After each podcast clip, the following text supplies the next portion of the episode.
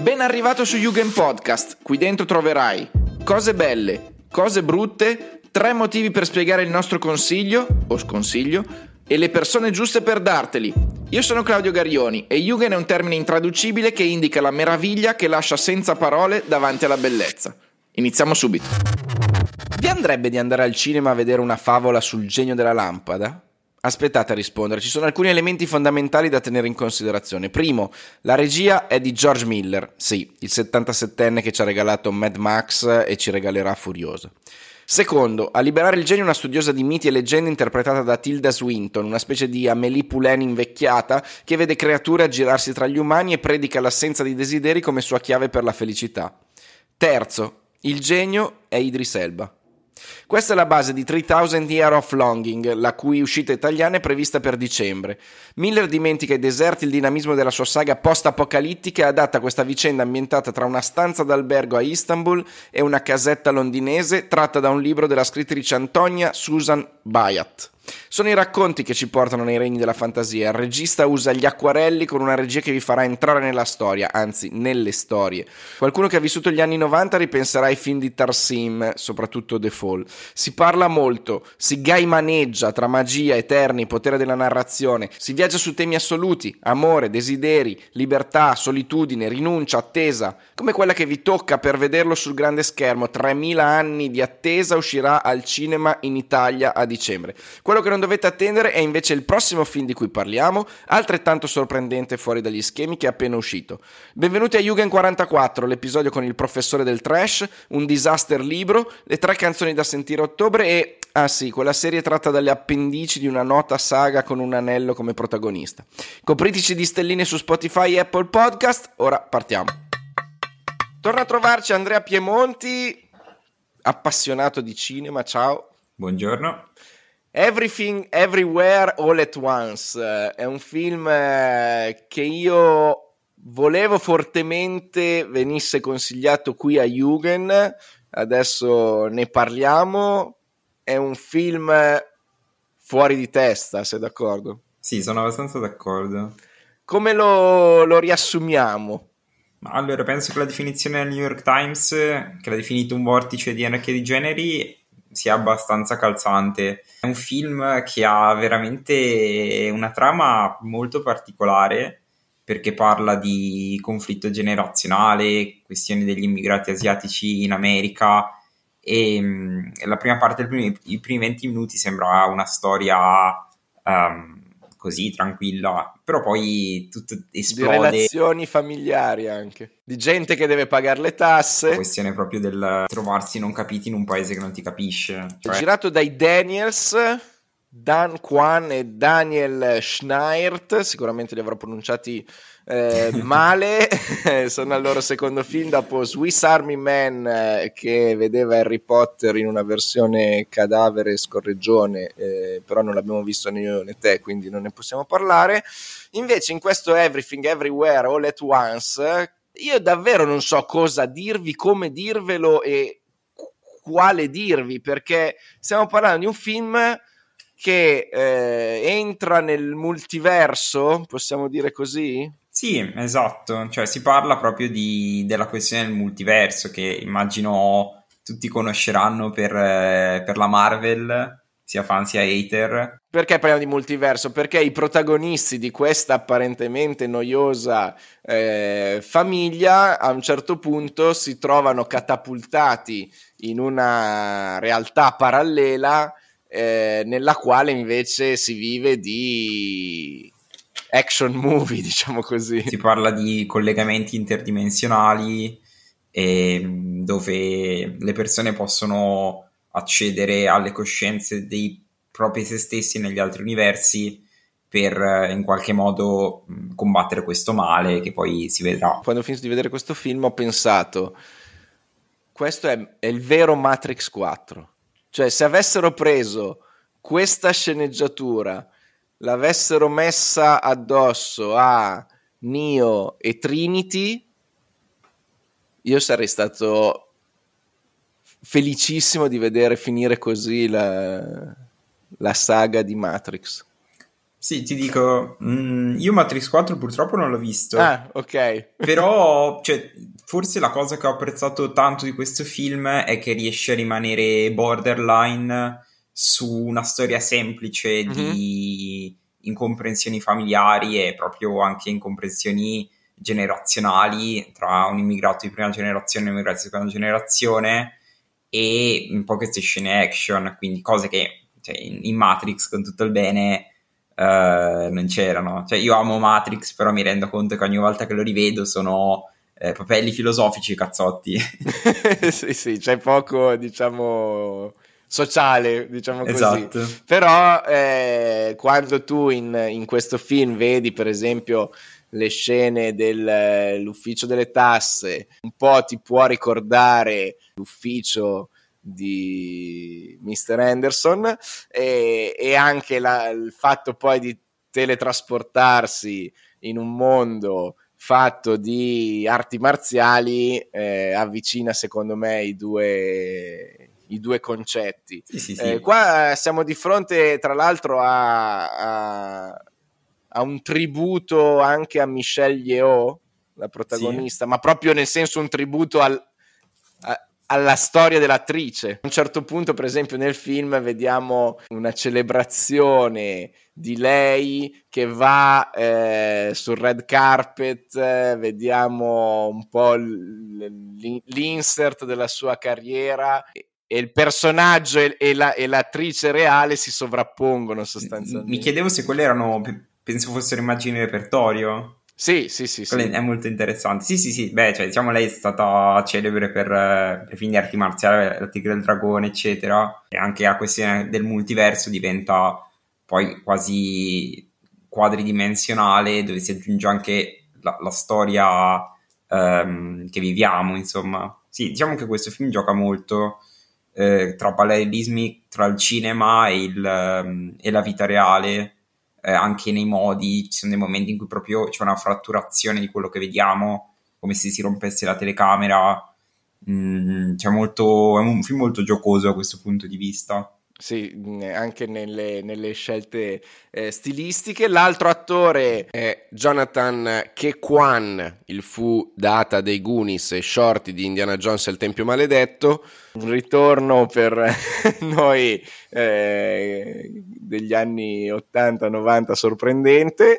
Eh, ce, ce, lo ricordavamo insomma tra i tracobetti di quel film e, e torna a fare protagonista in questo. Ah, è vero, sai che non, non l'avevo notato. Eh, ma tu sono... sei giovane, tu sei giovane, quindi questo, questi riferimenti vanno più per noi over eh, 40. Eh, andiamo con altri due motivi per suggerire questo film. Facendo un sum up, direi, sì? quindi film della 24, quindi pubblico cinefilo, pubblico che va al cinema a vedere il cinema e prodotto dai fratelli russo, quindi mh, azione, eh, giocosità, anche velocità nella, nella regia. Mm-hmm. Quindi secondo me è un film che consiglierei a tutti, cioè non ho eh, una persona a cui direi non guardarlo, anche a una signora impellicciata all'anteo si dice, comunque ci sono delle cose interessanti.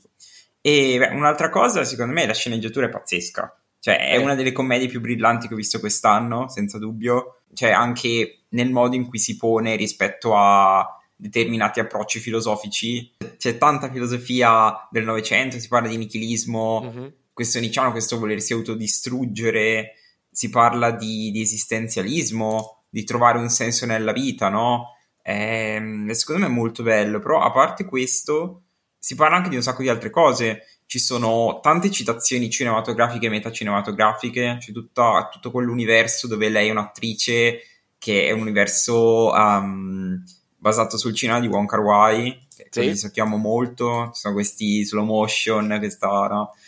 eh, questi colori soffusi, questi neon.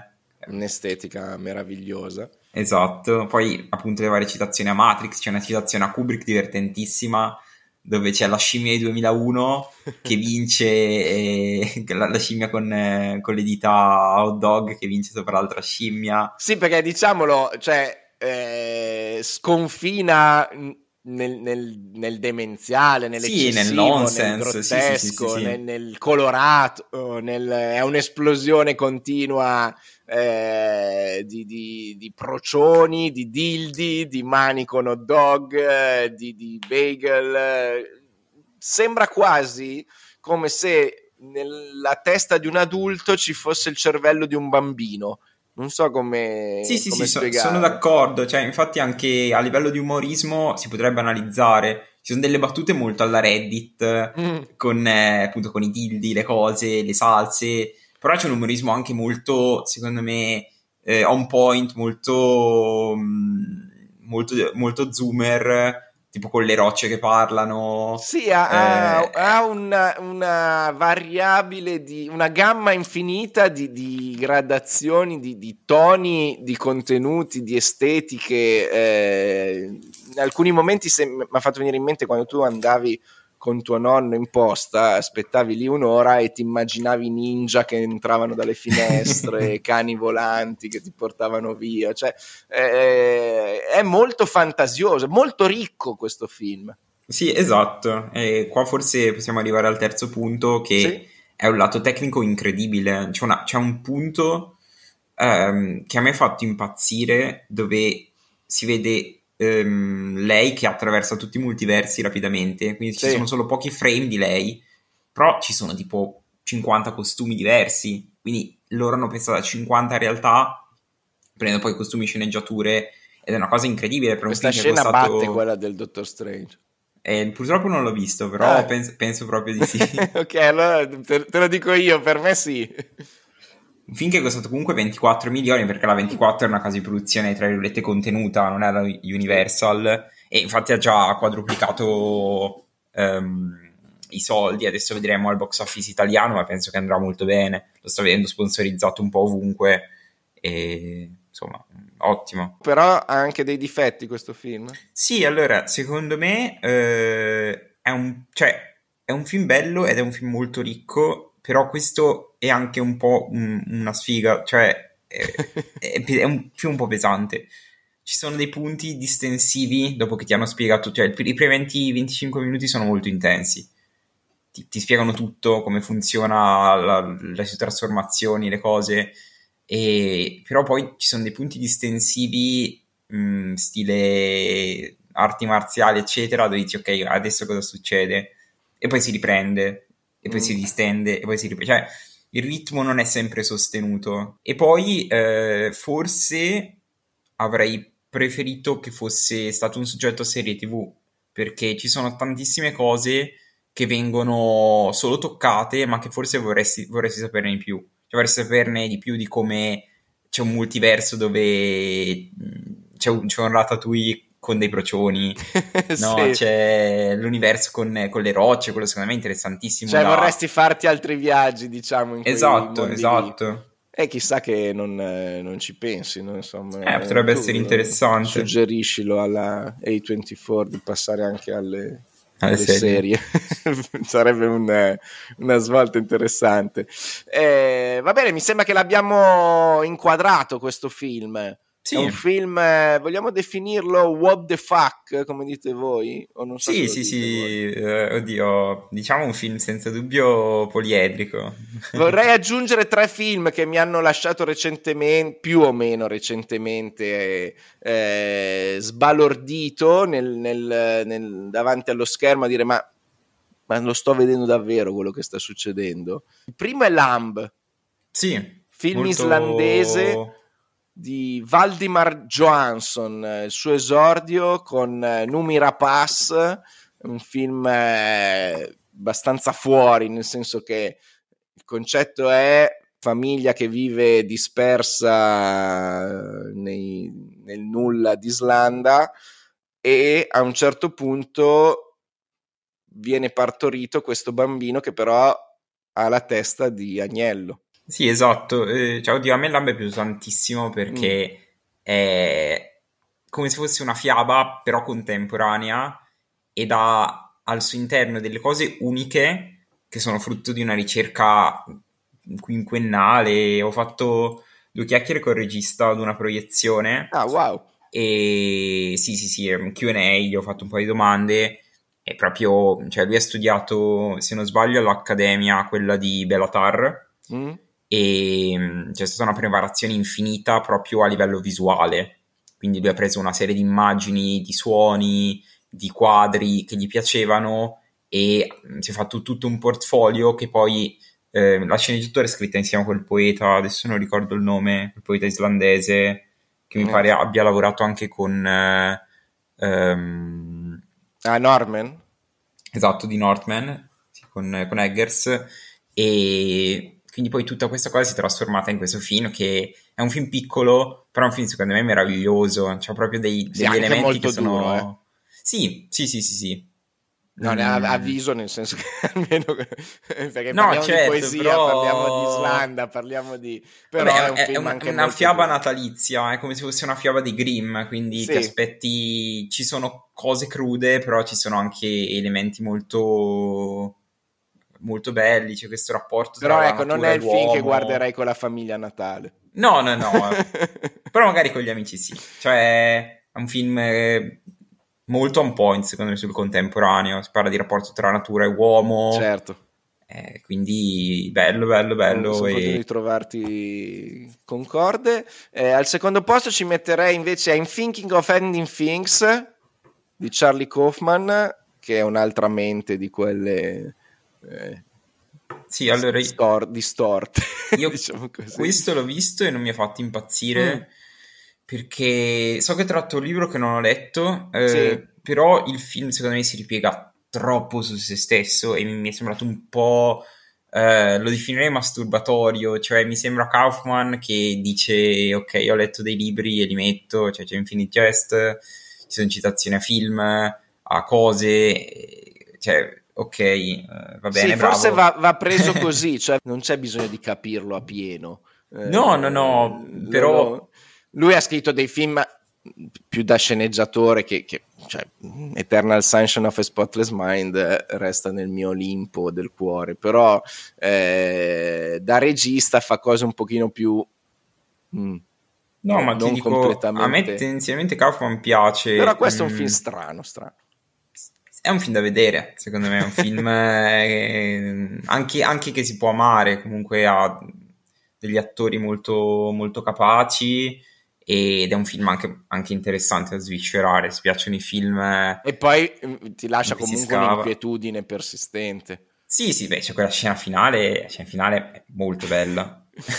Terzo film che ci metterei, What the Fuck, si intitola Sorry to Bother You e forse è la cosa che, che più mi è rimasta in testa come cosa che prende la tangente a un certo punto del film. È diretto da Boots Riley, che è un rapper e ha debuttato con questo film.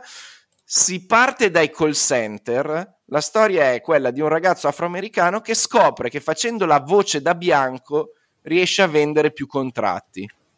Ma poi da lì diventa. Non voglio dirvi niente perché non, non, non posso dirvelo. Diventa una cosa totalmente fuori da ogni logica. ok, me l'hai venduto. Lo Guardalo guarderò. e poi mi dirai. Certo. È stranissimo. Grazie Andrea. Figurati, buona giornata a tutti. Ciao, alla prossima. Ciao. Andiamo, andiamo, andiamo là tra i nani. non è proprio lo spirito giusto, però. Oppure, oppure sì, chi lo sa, nel senso. Ciao, allora, Claudio. andiamo, ciao, ciao, nella terra di mezzo, tra ma è nella terra di mezzo il Signore degli Anelli, gli Anelli del Potere. Benvenuto Max Church. Sì, è nella terra di mezzo. Ciao a tutti. Amazon Prime decide di fare una serie sul Signore degli Anelli che non è sul Signore degli Anelli, ma è un prequel. Sì. Che rispecchia però il romanzo. No, allora, il, Amazon Prime investe 250 milioni di dollari per comprare i diritti delle appendici del Signore degli Anelli le appendici del Signore degli Anelli servono a dare un po' qualche albero genealogico e qualche nome di eventi Care. successi prima. Eh, sì, carine, sì, un po' carette, sì.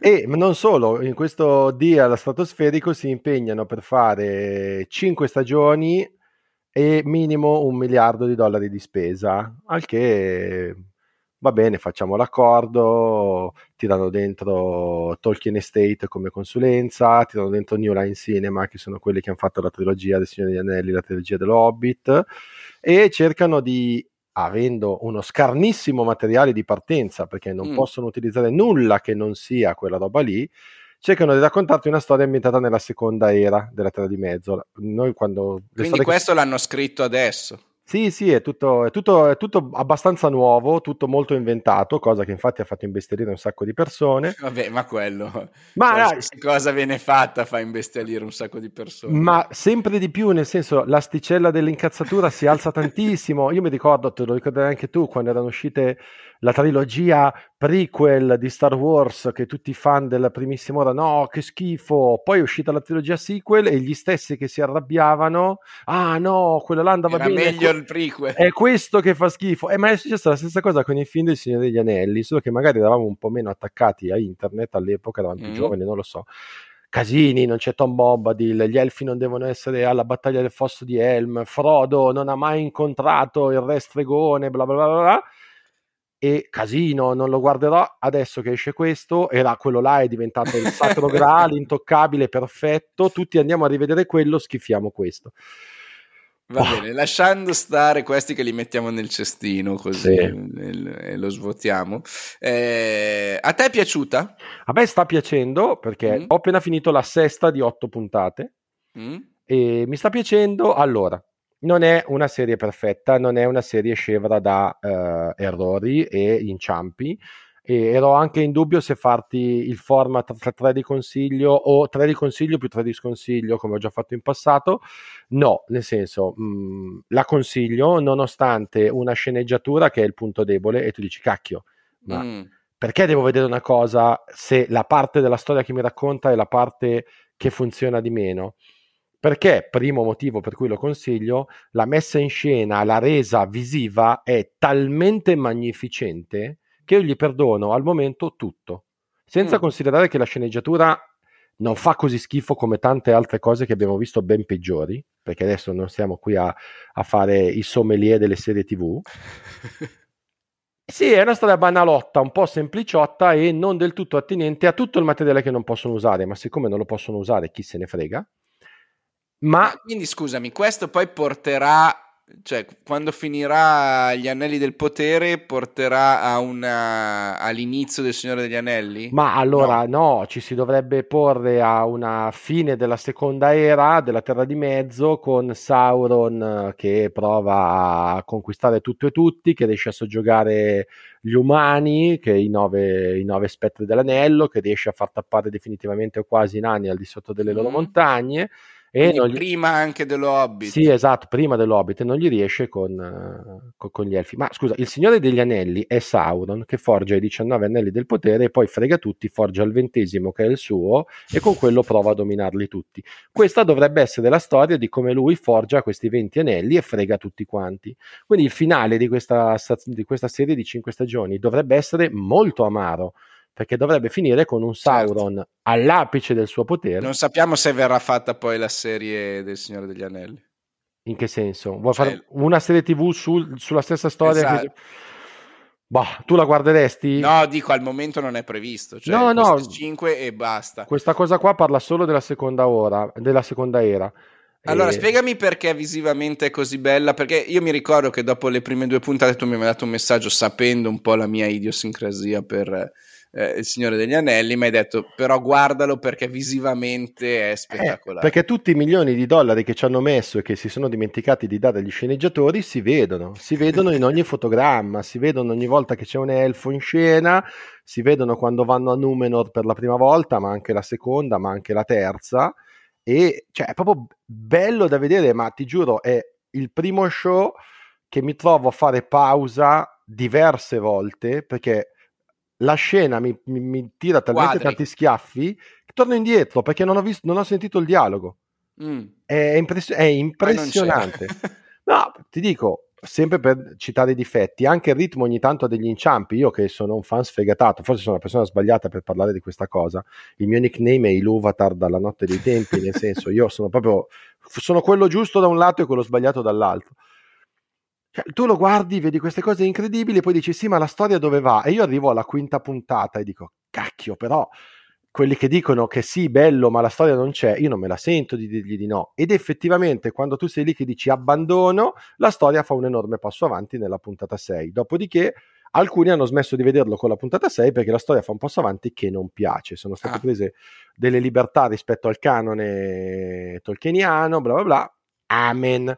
È di una bellezza da vedere. Ho letto online, non mi ricordo quale critico, che diceva che la sola puntata 6 come budget e come messa in scena è, è molto di più di intere stagioni di serie tv che abbiamo già visto. Una puntata sola. Io te l'avrei detto anche dei primi 15-17 minuti della prima puntata, quindi è impressionante, proprio la, magnificente è l'unico aggettivo che io riesco a dare a questa mm. cosa. Come perché... effetti o anche come regia, montaggio, tutto quanto? Allora, la, la, regia secondo me scivola un po' quando la storia rallenta, però è tutto fatto ad altissimi livelli, ma veramente altissimi livelli.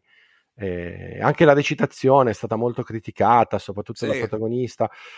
Io onestamente vorrei vedere però... Ho letto il... pareri su Galadriel. Terribili. Sì, sì, io però vorrei vedere le, le, altre cose che vedono queste persone e vorrei andare sui loro social a vedere come ne parlavano, perché questo odio amplificato secondo me è assolutamente immeritato. Ripeto, non è la serie più bella, quest'anno c'è stato Sandman che secondo me per quanto sia visivamente interessante non può neanche allacciare le scarpe Mi a cosa. Pare che ne abbiamo parlato.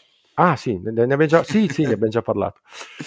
E ti giuro, davvero, se tu non avessi questa tua idiosincrasia, ti direi guardalo a scatola chiusa, tanto tu della storia del Signore degli Anelli o de- delle cose successe prima non sai niente e te lo godi di più. An- infatti, l'invito è a chi non ne sa niente, andate, vi vedete una cosa bellissima e a chi ne sa qualcosa, accettate le premesse. Le premesse sono il materiale è quello lì, si usa quel materiale lì. Eh, ma io volevo un'altra roba. Eh, fatti tuoi. Va bene, andiamo eh. sul secondo motivo. Secondo motivo, Tolkien, che tutti chiamiamo Tolkien, andiamo avanti a chiamare Tolkien perché l'abbiamo sempre chiamato così. Mm? E quindi uh, continuiamo a sbagliare. Ma sì, come facciamo sempre, no? È scrittore, poeta, filologo, professore di college ha creato eh, tutto il suo mondo, la sua terra di mezzo, eh, partendo dalle lingue. E quindi ha creato l'elfico mh, partendo da una, dalla grammatica finnica, o meglio, dalla sonorità finnica e dalla grammatica greca latina, mm-hmm. il nanico partendo dall'ebraico, l'orchesco, la lingua nera e così via. E tu dici perché parliamo di queste cose? Perché nello show, molto di più che nei film di Jackson, le lingue e gli accenti sono importanti e sono centrali. E tu dici, eh, ma io lo guardo doppiato. Eh, ma io vi dico sempre di non guardarle doppiate le cose. continu- qui è proprio un, un, non dico un insulto, ma uno spreco.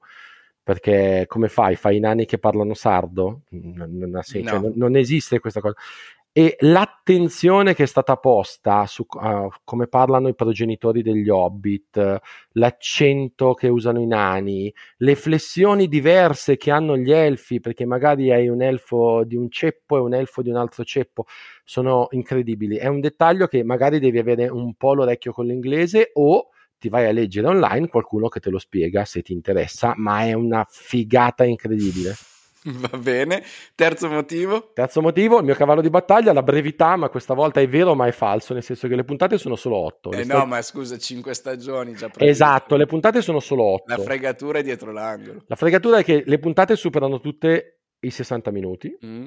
Però, ti ripeto, a me piace anche una costruzione lenta, a me piace che una puntata non succedano sempre troppe cose e non faccio il paragone con l'altra serie fantasy che stanno trasmettendo in questo momento perché non è, no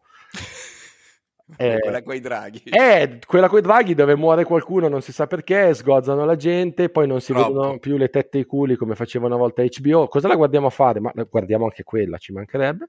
Vabbè, ma tu guardi tutto. Ma non è vero che guardo tutto. Devo, ancora, no? devo ancora, recuperare Ted Lasso. Ogni volta che ne parlate mi sento in no. super colpa. Eh, non ho Apple TV, non voglio fare le cose illegali, sto aspettando di recuperarlo. Cioè, io sono appena fare? stato a vedere la casa di Ted Lasso ai confini di Londra, ho fatto dei viaggi pazzeschi solo per fare una foto davanti a una porta. E allora la prossima volta che vai in ferie mi dai le chiavi di casa tua e io accendo la tua Apple TV e me lo guardo e recupero in due pomeriggi, va bene? Va bene. Eh, piacerà a Kevin Smith?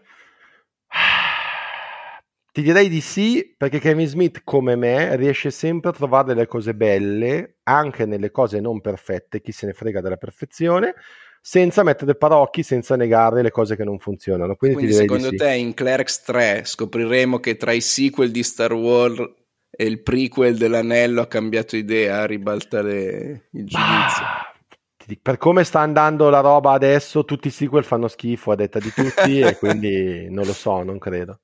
Va bene, grazie Max. Ciao Claudio, ciao non a tutti. Non mi hai convinto e eh, non la guarderò. Eh, ma, ma, mica l'ho fatto per te questo intervento, lo sapevo benissimo che non ti avrei convinto.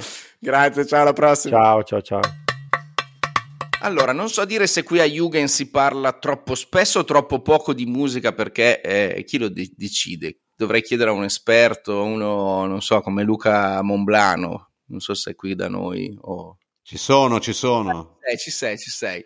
Allora, portaci una ventata d'aria fresca di musica. Ma io vorrei che ogni, ogni mese dovremmo farla questa cosa di tre canzoni fresche, fresche, eh, fresche. Volentieri, volentieri. Eh. Lo, lo, facciamo come appuntamento fisso, quindi? Sì, sì, sì. sì tre sì. canzoni fresche al mese. Mi e piace. ce ne hai portate già tre? Sì, fresche di quest'anno, fresche perché ci danno comunque il senso che la musica inno- innova, va avanti. E guarda, oggi ho pescato Working Men's Club, mm?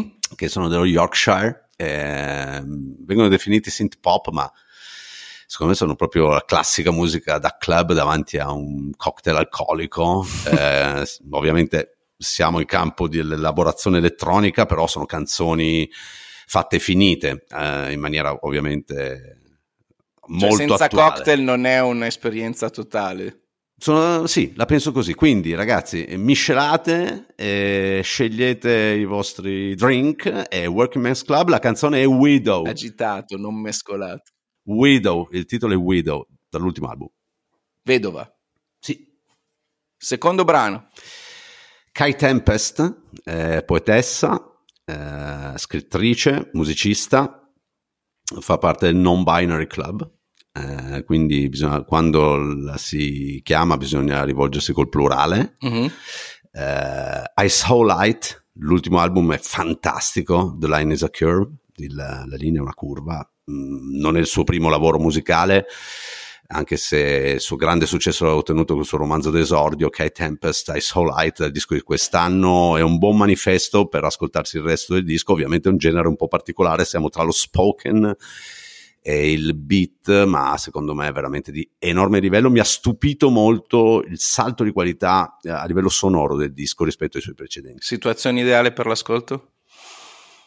Leggendo un libro di Kai Tempest. Terzo brano?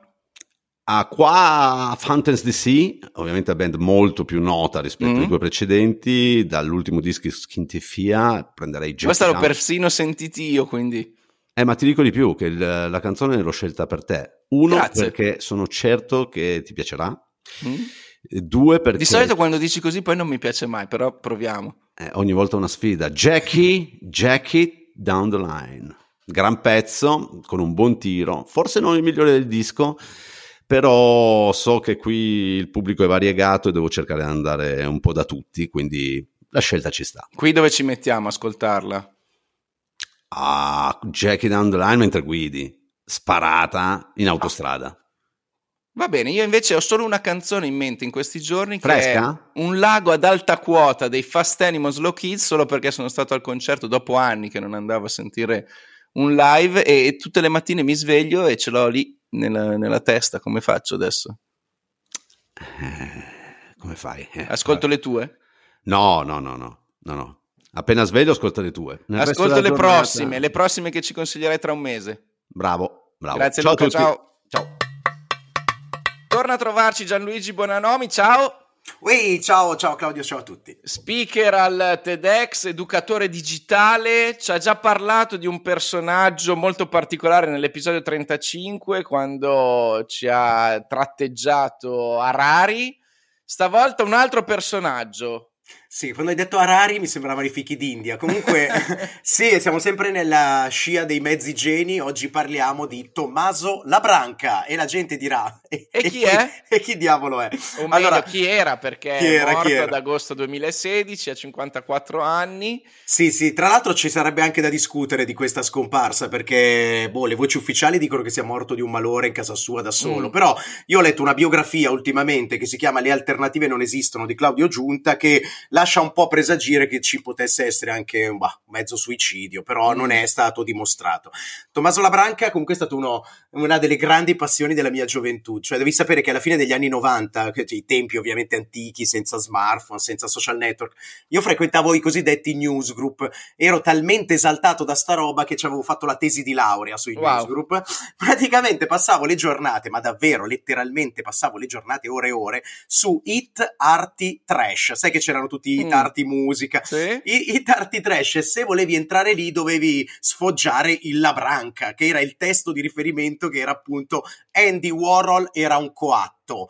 Tra l'altro anche qui, tutto, anche qui sarebbe da approfondire perché lui lo voleva chiamare, era un Tamarro essendo praticamente lombardo, la branca, ma l'editore Castelvecchi era romano e ci ha voluto poi mettere il coatto. Mm, perché Beh, lui poi ci ha anche litigato con gli editori, sì, su, eh, gli hanno messo mano sulle sue opere. Ma è finito in self-publishing infatti, nel senso che gli ultimi se li hai fatti da solo. No, quella L'Andy Warhol era un coatto era veramente un libro molto molto interessante perché non era un testo accademico, cioè non era come leggere i trattati di semiotica di Umberto Eco. Era, secondo me, un piccolo capolavoro di, di brillantezza, di intelligenza, dove si spiegava esattamente che cosa diavolo è il trash. E lì mm. avevo capito che la gran parte della gente non lo sa che cos'è il trash, perché quando tu dici trash ti viene in mente il bidone dell'immondizia, la esatto. spazzatura, e non è quello. E allora lui aveva introdotto questo concetto, secondo me, molto affascinante, ma soprattutto molto nerd, che è il concetto di bacchismo. Non so se ti ricordi nei sistemi DOS, prima, sì. prima dell'interfaccia Windows, quando tu salvavi un file, lui ti faceva automaticamente una copia di backup che si chiamava BAK, mm-hmm. ok? Che era praticamente non la versione ultima, ti lasciava sempre indietro di una o due volte e quindi in caso di perdita del file originale ti trovavi una versione quasi inutilizzabile perché magari era vecchissima. Quindi, che cos'è il trash? È l'emulazione ritardata, è una sorta di scimmiottatura dell'originale, è una, una sorta di di copia di sicurezza che ormai non ti serve più. Facciamo un esempio. Se io parlo di una cover band, no? Mm. La cover, la tribute band dei Pink Floyd. Sì. Questi non sono trash perché citano i Pink Floyd e dicono i Pink Floyd sono talmente alti che noi possiamo soltanto rifarli a modo nostro. Cioè c'è persino la cover band di Max Pezzali per mm-hmm. dire, no? Però invece l'artista che scopiazza l'originale senza nemmeno citarlo, allora quello diventa trash. Ci facciamo... Bobby Solo ed Elvis Presley. Oh, Little Tony anche, la esatto. stessa cosa, la coppia caricaturale, sbiadita di Elvis, magari con loro che hanno la stessa pettinatura e fanno gli stessi movimenti pelvici, ma ci sono tanti esempi di trash a questo punto. I rapper nostrani che tra loro si chiamano bro, parlano di cash, girano quei catenoni d'oro come gli americani degli anni Ottanta, sono una roba praticamente vecchia, ma c'è anche Emilio Fede che prova a rifare la CNN, però poi c'è Paolo Prosio dall'altra parte che non sa dove girarsi.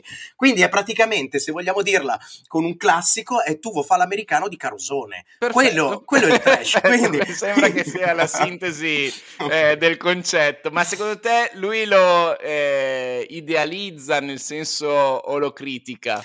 Guarda, lui lo ama profondamente, lui è veramente una, un cantore, un amante sincero eh, della, della, cultura pop, nel senso che lui innanzitutto ci tiene a definirlo e quindi per esempio lui ti dice una volta che ti ho detto cos'è il trash non lo devi confondere col kitsch, il kitsch mm. è l'arte di cattivo gusto ma fatta apposta, il, quello, che, quello, che, fa il trash, il, che ne so, la trasmissione sui mobili brianzoli in diretta sulle tv locali è una roba trash che vuole rifare ma la roba americana. Ma quindi c'è un'involontarietà. Sì essere trash. Assol- assolutamente sì. Lui però non condanna, lui non giudica. Infatti il secondo motivo per cui io consiglio di riscoprire eh, Tommaso Labranca è perché a differenza di Umberto Eco, che era l'intellettuale che comunque ti guardava con la puzza sotto il naso, cioè dalla sua cattedra di semiotica Umberto Eco eh, analizzava Mike Bongiorno, no? la fenomenologia di Bongiorno, oppure ti parlava dei fumetti, dei film eh, di James Bond, però sempre con quell'atteggiamento, oh io adoro Umberto Eco per carità, però c'è l'atteggiamento l'atteggiamento dello studioso che vuol vedere la Un cultura professore. bassa, del professore, dalla cattedra.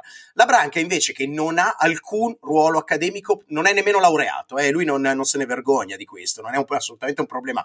Non giudica la cultura popolare, la ama veramente. Lui ha scritto i libri su Renato Zero, su Michael Jackson, veramente raccontandoli da ammiratore. Lui è ammiratore di Orietta Berti. Io mi sono letto la biografia di Orietta Berti, porca vacca. Cioè, no, l'unica che non sono riuscito ancora a leggere è quella di Taricone, cioè lui ha Mhm. scritto veramente la, bi- la biografia di Taricone, forse era anche un po' per monetizzare, ma se poi vai dentro in quella di Renato Zero di Orietta Berti, vedi l'amore per la cultura popolare e un certo tipo di nostalgia per quella che era stata anche la sua infanzia. E poi tutto Lui sommato... è stato Dimmi. accostato agli scrittori cannibali, anche se lui si chiamava fuori, li ha definiti fuffa, squallida operazione di marketing. eh. Lui ha continuato tutta la vita poi a rinnegare quel, quel tipo di corrente perché effettivamente era stato inserito lì dentro, ma era più una questione editoriale, di speculazione, di Mm. marketing, quella roba lì. Molti di quegli scrittori non avevano quasi niente a che fare, cioè ammanniti con gli altri, magari a un altro livello, per dire. Quindi, non lo so, il suo atteggiamento, ripeto, è sempre quello di, di- di quello che guarda, per esempio, Milano, ma non è milanese. Cioè lui vive a Pantigliate perché lì era nata la madre, ma non vuole andare via da Pantigliate e ci fa a Pantigliate le feste in stile Andy Warhol. Lui è il Giargiana, ma che è orgoglioso di essere Giargiana, se la vogliamo riprendere come il, il milanese imbruttito. Poi lui comunque ha avuto un discreto successo, poi eh, avendo comunque pubblicato quei libri che avevano venduto abbastanza, anche se ovviamente non mainstream, però era autore di Anima Mia di Fazio, cioè lui è andato Mhm. anche in televisione a raccontare degli oggetti del- degli anni 70, scriveva di cultura pop su film tv tutte le settimane. Io sinceramente sono affezionato anche a un altro testo, se posso dirtelo, Sì? che era L'estasi del pecoreccio, che è un testo del 95, dove si vede che, come dici tu, era sincero, cioè provava veramente meraviglia e amore per quella cultura bassa, però cultura bassa e pop nel vero senso del termine, popolare, ne parlava davvero con, con- con intelligenza. E poi E poi- leggeva appunto a proposito del descrivere una società, lui dice la cultura di massa, la cultura reale delle persone si alimenta proprio di materiali che vengono considerati marginali, ma che sono i soli in grado di descrivere un'epoca o di rievocarla, cioè un po' anche quello che succede con tutte quelle operazioni nostalgia, alla fine sono i dettagli apparentemente insignificanti a darci i segni caratteristici di un periodo. Sì, lui è in grado di, con, con grande lucidità di capire che, do- cosa stavamo vivendo e lui dice per esempio non possiamo, non potevamo non dirci Brianzoli, nel senso, e io che sono Brianzolo davvero lo capisco che cosa intende, no? il regno dei mobilieri, dei capannoni, delle rotonde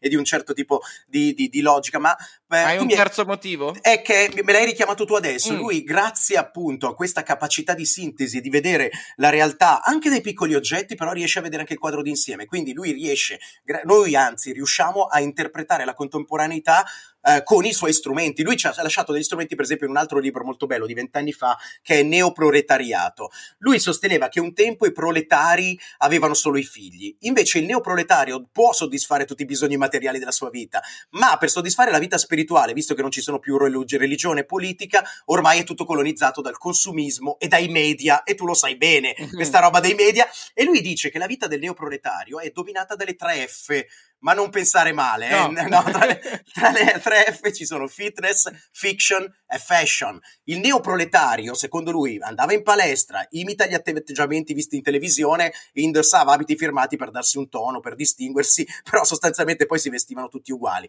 Guarda, è una cosa incredibile. Io sto sperimentando da un paio di mesi TikTok ed Mm. è pieno di palestrati, gente che fa vedere l'outfit e quelli che fanno i meme di uomini, donne, Sanremo e via dicendo. Quindi io credo una lettura veramente, veramente fresca e interessante, uno che era molto avanti, un Ma personaggione. anche musicista? Lui sì, era molto appassionato di musica, suonava anche, anche se ovviamente non ha avuto una carriera tipo la Johnny Depp che si è re- reinventato rocchettaro, però era molto amante sì della musica, infatti ci sono delle biografie anche di, di, di- di Skin, degli Scancanensi Mhm. oppure di, di altri. Io credo, ripeto, eh, voglio, voglio dare un suggerimento se Sì. vuoi in chiusura. Andy Warhol era un coatto è il testo di riferimento. Il problema è che non si trova più. Il problema è che l'editore Castelvecchi è fallito nel 2002, poi vabbè, il catalogo è stato stato ridistribuito ma male. Io vorrei dire una cosa che non si può dire. Chi volesse, Prova io, no, io, io, l'ho piratato. E ah. allora sul mio sito c'è il PDF, di, quindi lo trovate tranquillamente. sì, tranquill- Poi tagliala pure. Oddio, io sarei ben lieto di, di promuovere l'acquisto di questo libro, anzi ne comprerei io tre copie da regalare subito. Credo che sia una cosa veramente inusuale, veramente Ma anche divertente. Il suo ultimo articolo diceva che sono scomparse le canzoni per l'estate.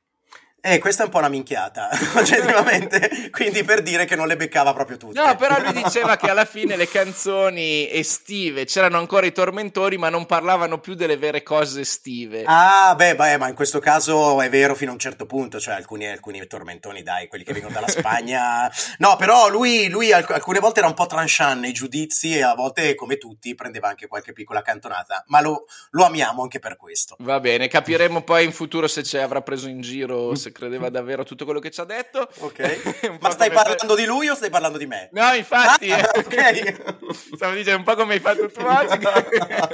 Va bene, grazie Gianluigi. Ciao a tutti, ciao agli amici di Jugend. Ciao a tutti. Ciao. Vediamo, vediamo se è aperta la Biblioteca Nazionale del Queensland. Eh, guarda, 5 minuti, tra, apriamo tra 5 minuti. Ah, back dovete, in 5 aspe- minutes. Come... Dovete aspettare fuori. Steven Spielberg eh, nei Blues Brothers dopo la corsa senza sosta. Eh, Ma vabbè, va, vi faccio entrare. Ciao, ciao a tutti. Ci fa entrare per eh, consegnarci direttamente nelle mani un mm-hmm. libro che io non ho mai sentito e mai pensavo che avremmo affrontato qui a Jugend. Ma come? Ma Krakatoa. No. Krakatoa, ragazzi, il vulcano. Krakatoa di Simon Winchester, in inglese The, the Day the World Exploded, in mm. italiano il sottotitolo non lo ricordo, comunque sarà qualcosa di simile. Perfetto, un disaster book. esatto. In italiano è edito dalla Longanesi del 2004. Ho visto, ho guardato l'altro giorno, ho visto che in questo momento sembra essere non disponibile, ma vabbè, potete comunque immaginare. Speriamo che presto lo ridistribuiscano allora. Sic- guarda, sicuro, è un bel libro, sono qua per consigliarvelo. Di cosa parla? Ma ovviamente parla della, dell'eruzione vulcanica che c'è stata nel 1883 ad agosto, che fu un evento di, di, di quelli disastrosi, giganteschi, da film della Marvel praticamente. Mm e racconta un po' um, co- come si svolsero i fatti e la cosa più interessante credo che sia il fatto che eh, non solo racconta dell'esplosione ma anche da una infarinatura generale di ciò che eh, succedeva al tempo um, a Sumatra praticamente. È un saggio o un romanzo? È un saggio, è un saggio. Simon Winchester inizialmente eh, ha studiato da geologo, poi ha girato il mondo um, in autostop, non, scusate, non il mondo, il Nord America in autostop, ha fatto una spedizione tra i ghiacci della Groenlandia, ha lavorato sulle piattaforme di petrolio sul mare e poi è diventato giornalista ed ha scritto uno dei suoi primi, anzi forse il suo primo libro che ha fatto il botto è stato Il professore e il pazzo, credo che sia ah. eh, sì, Questo lo conosco. No, perché hanno fatto il film dal libro certo. con Mel Gibson e Sean Penn.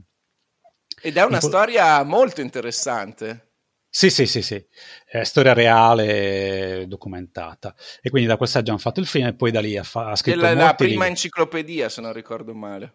Della, dell'Oxford, uh, l'enciclopedia di quella Oxford Encyclopedia, mm, mm, mm, mm, insomma, che è. Beh, lui è uno è che una... scrive anche per riviste tipo National Geographic, quindi... Sì, sì, è uno... È uno che dell'ambito... Sa scrivere e sa raccontare. Eh, in questo caso, uh, appunto, parliamoci chiaro, l'eruzione del Krakatoa la, la puoi vedere cioè, su Wikipedia, in una 5 minuti hai, hai visto che, cos'è e cosa non è. Mm. Eh, questo è un libro di, fammi vedere, in questa edizione sono circa 400 pagine. Boom. E lui ti porta praticamente sull'isola di Java a Batavia, no? la, quella che oggi si chiama Giacarta, mm. eh, nel, mille, fine 1800 e ti immerge in questa epoca. In Lava. la, quella è la fine del libro. e, e, e, ti racconta un sacco di cose. In questo, in questo libro si parla di, dell'evoluzione. C'è più attesa o più post? Eruzione. Forse più attesa. Ho visto alcune critiche di alcuni lettori che dicono: Eh, ma non parla mai dell'eruzione, però. Effettivamente, sì, volendo si può dire che si dilunga un po'. Però ti dà un sacco di come dire, nozioni. Eh, come ho detto, se vuoi sapere dell'eruzione, vedi la pagina di Wikipedia ed è fatta, no? Eh, questo Qui libro parla di evoluzione. crea l'atmosfera anche della Sì, sì, della parla della, della 36.000 vittime. Sì, 36.000. è stato un disastro incredibile. Poi la maggior parte delle vittime sono state causate dal maremoto che si è sviluppato a seguito dell'esplosione. Mm. Voi immaginatevi... Spoiler eh, questo. immaginatevi adesso Krakatoa è un'isoletta, non so se avete presente, in teoria immagino di sì, che sta tra l'isola di Sumatra e l'isola di Java. Mm. Una specie di stromboli. L'isola è saltata in aria praticamente, è sparita. Dopo alcuni giorni di eruzione non c'era più niente, per cui un, un'esplosione gigantesca è stato il, il rumore eh, naturale più forte mai registrato dall'umanità praticamente. Wow. Eh, sentito l'eco ovunque intorno al globo. Addirittura alcuni corpi sono stati trovati a Zanzibar, che è praticamente un'isola accanto all'Africa, quindi figurati. Tre motivi per leggere Krakatoa?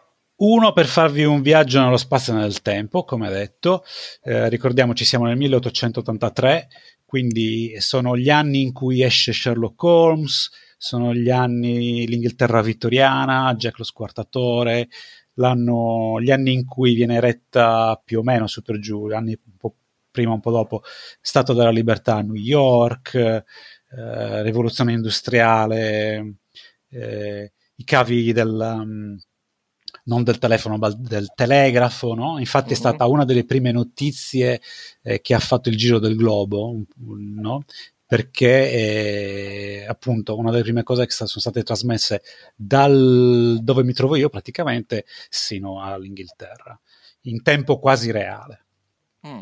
Quindi ehm, una bella immersione in quei tempi. Poi ricordiamoci che Batavia era una, stata una città fondata dagli olandesi, c'erano gli olandesi lì e c'erano per il via del commercio delle spezie, no? per cui ehm, espansione, invasione dei, degli europei nel resto del mondo, c'è quel tema lì. Si tratta poi, si parla anche di tectonica plache, sai che eh, siamo vicinissimi all'Australia, no? sopra l'Australia c'è la Papua Nuova Guinea, il, l'Indonesia, eh, il Borneo, eh, no? sono milioni di isolette.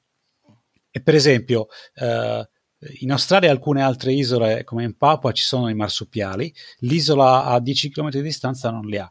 Per 500 anni eh, i biologi non, hanno, non, sono riusciti a spiegare come mai eh, isole così vicine avessero fauna e flora diversa. E poi, finché poi si è capito il fatto che l'Australia e altre isole si stiano avvicinate, siano arrivate lì da tutt'altra parte praticamente. E questo libro tocca tutti questi temi e ti arricchisce molto. Secondo, perché Winchester è bravissimo, eh, sa raccontare ed è facilissimo da leggere, anche se eh, sono un po' di pagine, però è facilissimo. Eh, io consiglio sempre libri molto leggeri, facili da, da prendere in mano. Terzo motivo, per rispondere a questa domanda e farvi poi belli eh, con i vostri amici a cena, no? cosa c'entra il norvegese e pittore Edvard Munch con, ah. con Krakatoa? Cosa c'entra? Ecco, leggetevi il libro per capirlo. Cioè, devo leggere 400 pagine per sì. rispondere a questa domanda? Sì, sì, Vabbè, sì. ma sì. tu a me lo dici dopo che ho stoppato la registrazione. Ma non lo so, non lo so. Vabbè, non per eh, nulla togliere, eh, ma il no. New York Times descrive sì. così eh, Krakatoa. Mm. Il libro di Winchester è un giallo con 36.000 vittime che trascina ineluttabilmente il lettore verso la soluzione del mistero, uno dei migliori libri mai scritti sulla storia di una catastrofe naturale. È veri? È veri? Cosa, che, che libri ti porto? Dai, è bello questo ragazzi, è bello. Tu in- ineluttabilmente non l'hai detto nella tua recensione. Eh? Il New Eh, York Times sì. Alla prossima voglio sentire ineluttabilmente dall'Australia. Ok, ok. Grazie, ciao a Fede. tutti, ineluttabilmente. Ciao. Ciao.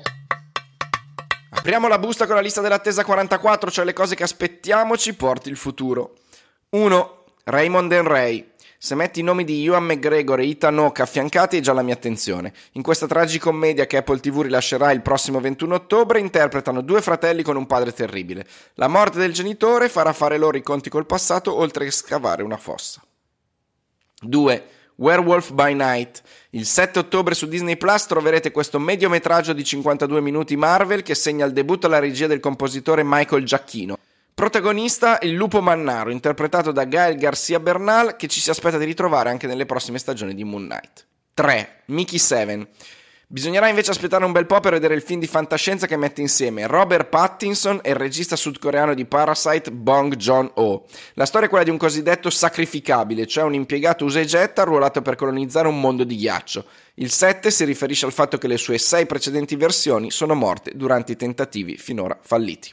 Abbiamo finito, ci risentiamo in Yugen 45. Ciao e grazie. Non sto registrando, tranquillo, non lo metto in coda la puntata. No, lo stai registrando. Maledetto. Che poi, ah, una cosa che non abbiamo detto, che adesso c'è, ah, scusa un attimo, c'è, mh, dove l'ho scritto? Anak Krakatoa, no? Mm? Il, figlio, il figlio di Krakatoa. L'isola sta sorgendo nuovamente, sta diventando più grande.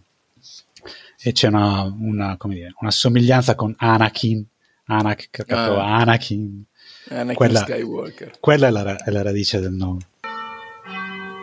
Dai, vai, giù, a- vai giù a bussargli, digli scusi, stiamo registrando, non può fermare il campanile. Guarda, potessi. Sai quante volte che io il sonno anche abbastanza leggero mi sveglio poi alle 8 e poi non mi riaddormento. Ah, perché di ma- domenica. Cioè, Eh sì, sì.